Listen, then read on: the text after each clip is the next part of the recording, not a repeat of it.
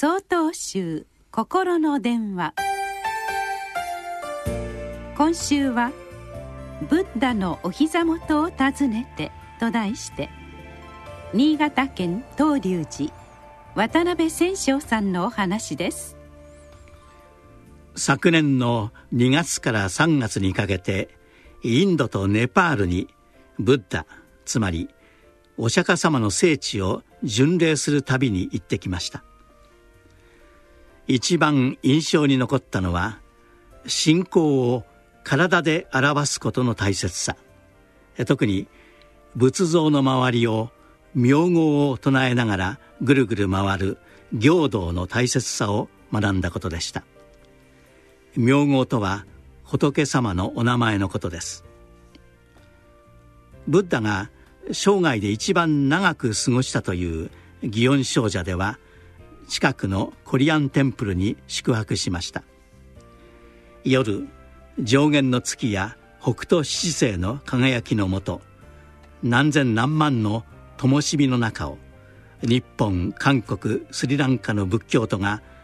ブッダの名号を唱えながら行道して供養を行いました。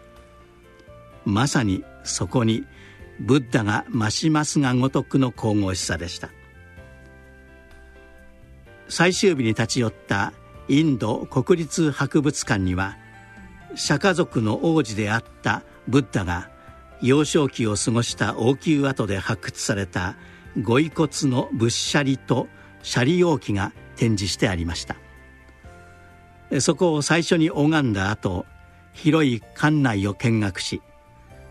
せっかくの機会なのでもう一度拝んでこようと最後にその部屋に戻りました。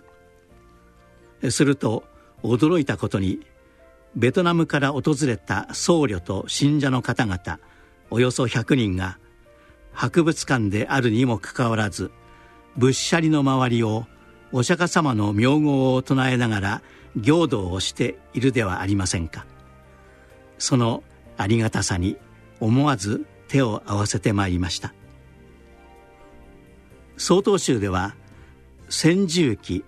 世辞記供養などの法要でお経を読みながら行道をします。亡き人への最高の敬いの作法であると説明はしてきたもののこの度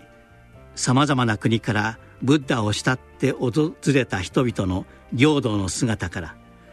改めてそのありがたさと尊さを教えられた旅でした。